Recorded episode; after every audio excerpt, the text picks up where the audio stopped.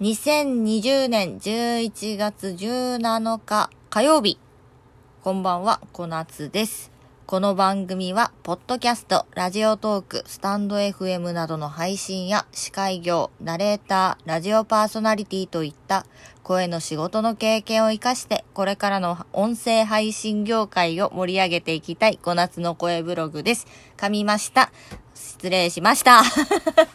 皆さんいかが、いかがお過ごしでしょうか？なんかすごい今日噛むな。えっと、今日はちょっとネットの記事でちょっと面白いなと思ったんで紹介しますね。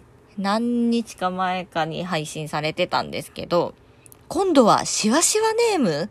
新たな名前トレンド？っていうことで、まあ今まで、今までというかちょっとさ、キラキラネームっていうものだったり、ドキュンネームっていうちょっと当て字っぽい、初見ではちょっと読めないなっていうさ、名前が話題になったじゃない。で、今、新たな注目、新たななのかな？なんかリバイバルじゃないけど、注目されてるのが、シワシワネームっていうんだって。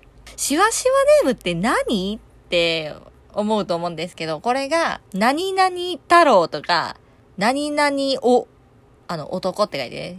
なんか、秀夫とか。とか、女の子だったら、何々子。だから、幸子とか、ゆり子とか。とか、丸々み、美しいって書いて、かずみとか、そういう、ちょっと古い、古いっていうか、そこまでじゃないと思うけど、ちょっと昭和の時代に流行ったような名前のことを、しわしわネームって、今ね、呼ばれてるらしいですよ。しわしわって言うとなんか、でもそうなのか。まあ、うちの母親も、いわゆる何々子っていう、しわしわネームなんで、しわしわネームって言うけど、そんなにまだ置いてないからさ。なんかしわしわって言われてるの、ちょっとかわいそうだなとか思うけど。なんかね、そういうちょっと、まあ、パッと見で読みやすい、わかりやすい名前がまた注目されてるみたいですよ。で、時々、もう遡りすぎた古風な名前もちょっと選ばれてるようなケースがあるみたいです。で、このニュースをね、それこそうちの母親にね、なんか今からシュワシュワネームっていうのがまた流行るんだってっていうような話をしたら、それは何？梅とか石とか そこまで行くとね、ちょっとカチカチネームだよね、という話をね、親子でしました。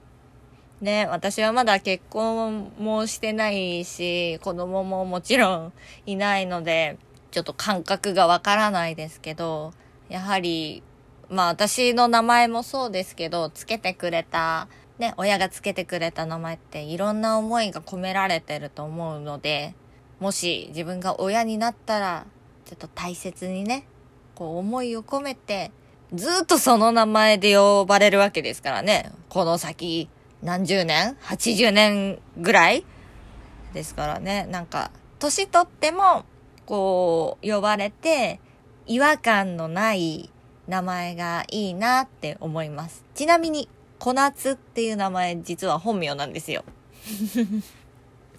よくね、源氏なとかって言われるんですけど、本名なんですよ。これは母親がつけてくれました。また、名前のお話は今度にしようかな。この番組は、ポッドキャストにも配信しております。ラジオトークでお聞きの方は、今日の話が、えー、すごい明日誰かに話しちゃおうと思ったらぜひぜひリアクション、そして差し入れをお願いいたします。また、今週は暖かいけど、来週冷え込む可能性がありますんでね、暖かくしていただきたいなと思います。なんか前回もこんな終わり方したような気がするな。まあ本当に体調管理気をつけていきましょうね。それでは、お相手は小夏でした。おやすみなさーい。